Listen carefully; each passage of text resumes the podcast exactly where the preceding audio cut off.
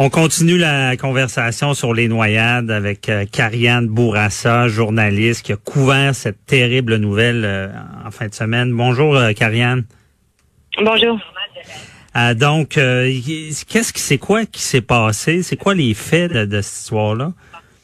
Il ben, faut dire que présentement, il y, a, il y, a, deux enquêtes. Écoutez, on est toujours sur la rue Donaldson du côté de Shannon, euh, là où le corps de la petite euh, Léa Cizé a été retrouvé dans la piscine. Et c'est vraiment la maison voisine de l'endroit où elle habitait. Euh, et là, il y a le coroner qui était sur place très, très tôt ce matin, mais également les enquêteurs de la Sûreté du Québec. Il y avait les gens de l'identification judiciaire là, qui prenaient des photos un peu partout dans la cour. Mm-hmm. On a croisé là, plusieurs personnes.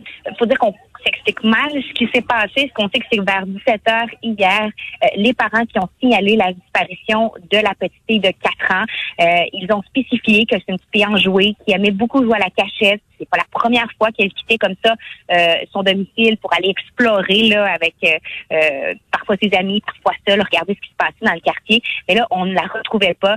la mhm. ville de Shannon, sur les réseaux sociaux, même demandé aux gens, de regarder dans vos garages, regardez dans vos cabanons, la petite va, va peut-être s'y trouver. On est très, très près de la base militaire de Valcartier. Il y a beaucoup de militaires qui habitent ici. Euh, plusieurs ont aux recherches. Allez voir dans le, secteur boisé derrière les maisons. Allez voir également euh, dans les fossés. On a fait appel à, l'hélicoptère de l'armée. Il y avait les drones de la Sûreté de Québec, les maîtres chiens.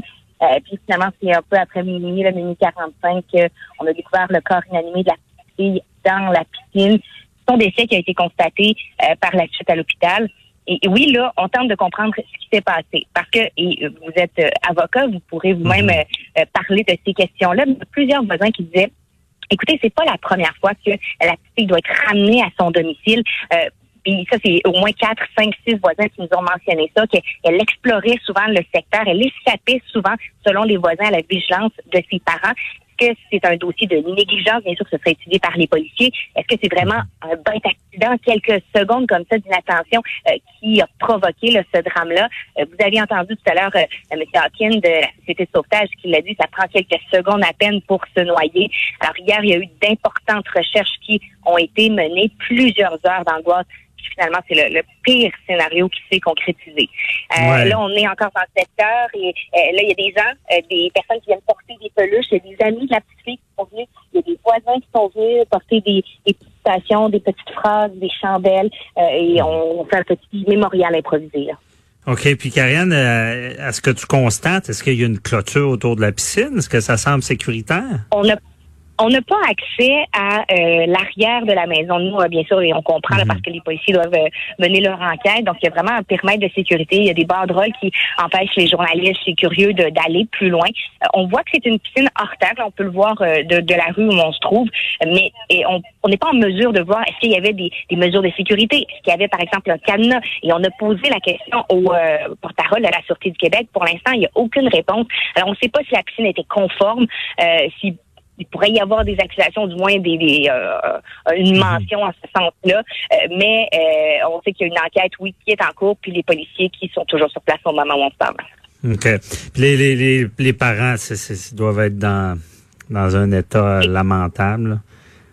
et, et, on a pu s'entretenir quand même brièvement là, avec les gens de la maison où ça s'est passé. On a parlé avec l'oncle de, la, de la petite fille à ce qu'on comprend, il y avait plusieurs enfants, sept enfants qui résidaient sous le même toit, pas tous des frères et sœurs, euh, mais des gens de la même famille. Et oui, on comprend là, qu'ils sont sous le choc. Euh, eux, à ce qu'ils ont dit à mon collègue du journal de, de, Québec, euh, c'est vraiment un moment d'inattention. La petite fille regardait la télé, puis euh, là, on s'est aperçu qu'elle avait quitté, là, elle serait sortie par elle-même. alors oui, les policiers, les enquêteurs là, font du porte-à-porte, parlent à tous les voisins, parlent aux gens qui ont découvert la fillette, parlent également à la famille. on veut comprendre qui s'est passé pour éviter mhm. que ça se reproduise. On, on a un bilan très, très lourd cette année en ce qui a trop noyade, et surtout un enfant de cet âge-là, ça touche tout le secteur.